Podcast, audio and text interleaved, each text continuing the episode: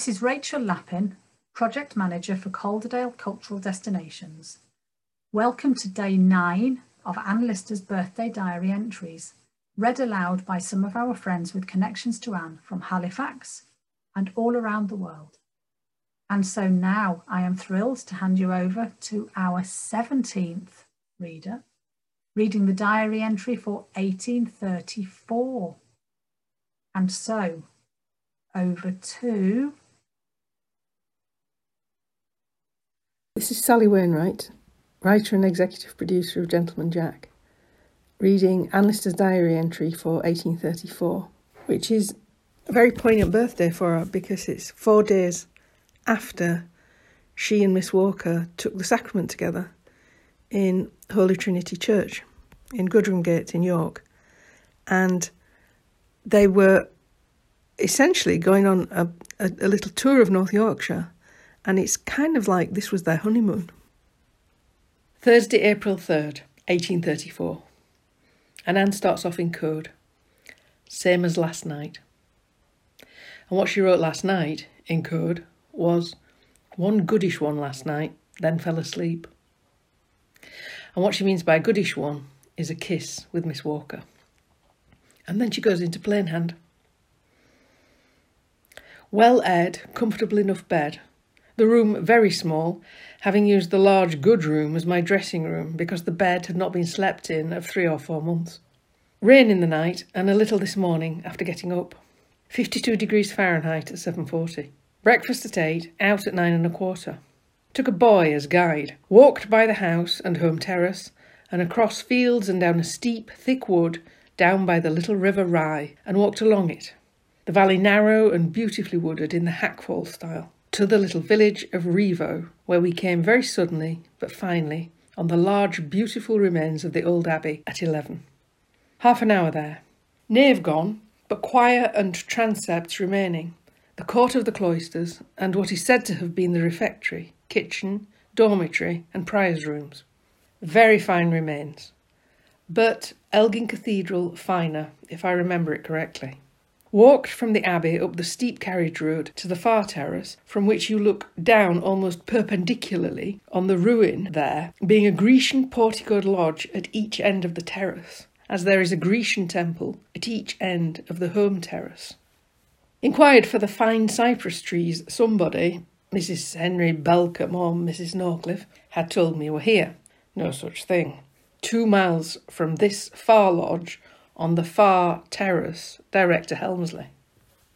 Had left the old abbey at 11:30 and got back to the inn at Helmsley at 1:15.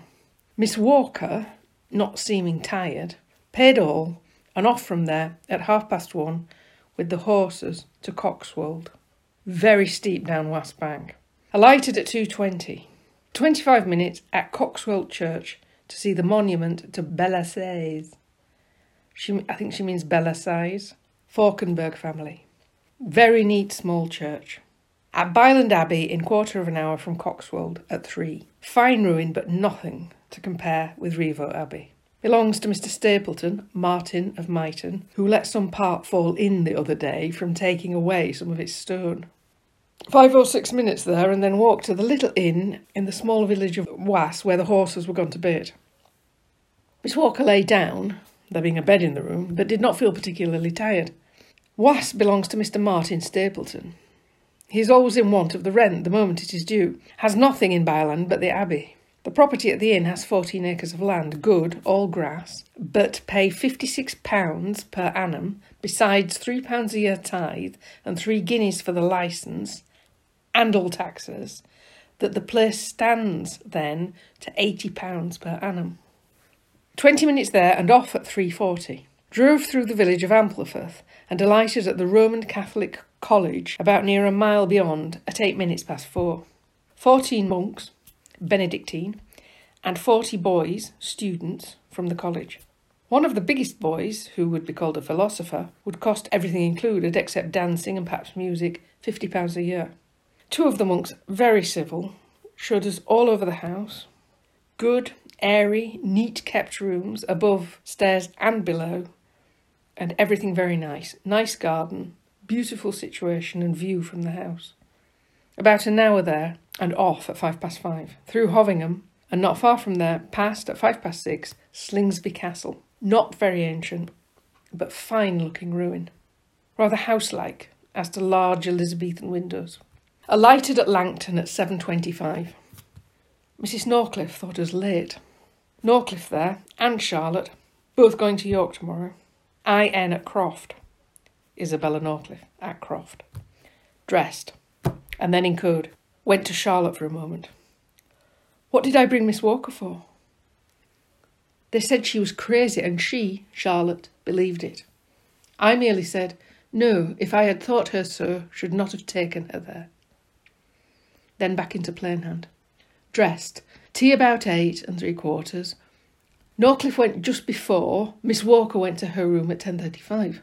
Mrs. Norcliffe stayed an hour after, and then she and C.N., Charlotte Norcliffe, and I went upstairs, and C.N. stayed talking to me in my dressing room, that of the White Room, from 11:35 to 1:05. And then in code. Thanked her very much for what she had said, though she seemed ashamed of it. Explained and said I thought of settling with Miss Walker. C.N. thought I had better not to determine too soon, but take time to let it amalgamate gradually. I said it had already been amalgamating the last 18 months, and I thought that long enough, and I thought I had made up my mind, but begged Charlotte not to name it. Nobody was so much in my confidence as she. She thanked me and said she had no idea I knew Miss Walker so intimately, or would not have said what she did. She and Mrs. Norcliffe and I had had a good deal of conversation about her before coming upstairs. They said she ought to visit, and I know not what, which I combated, and said if I could not manage York Society comfortably for her, I could ask Lady Stuart de Rothsey, who I was sure would be all kindness. This seemed a surprise upon them. Mrs. Norcliffe said I should make Miss Walker unhappy by so taking her out of her own line, but they soon began to see I was not to be talked out of it. Charlotte said she understood Miss Walker had 15,000 a year. Yes, said I calmly. She has. Then back into plain hand. Found Miss Walker asleep, but she roused up and we had a long talk. Then in code again. Told her all I very well could. Then in plain hand. Very fine day. And then, just out of interest, Anne and Miss Walker go on to have a kiss that night, and ditto the next morning.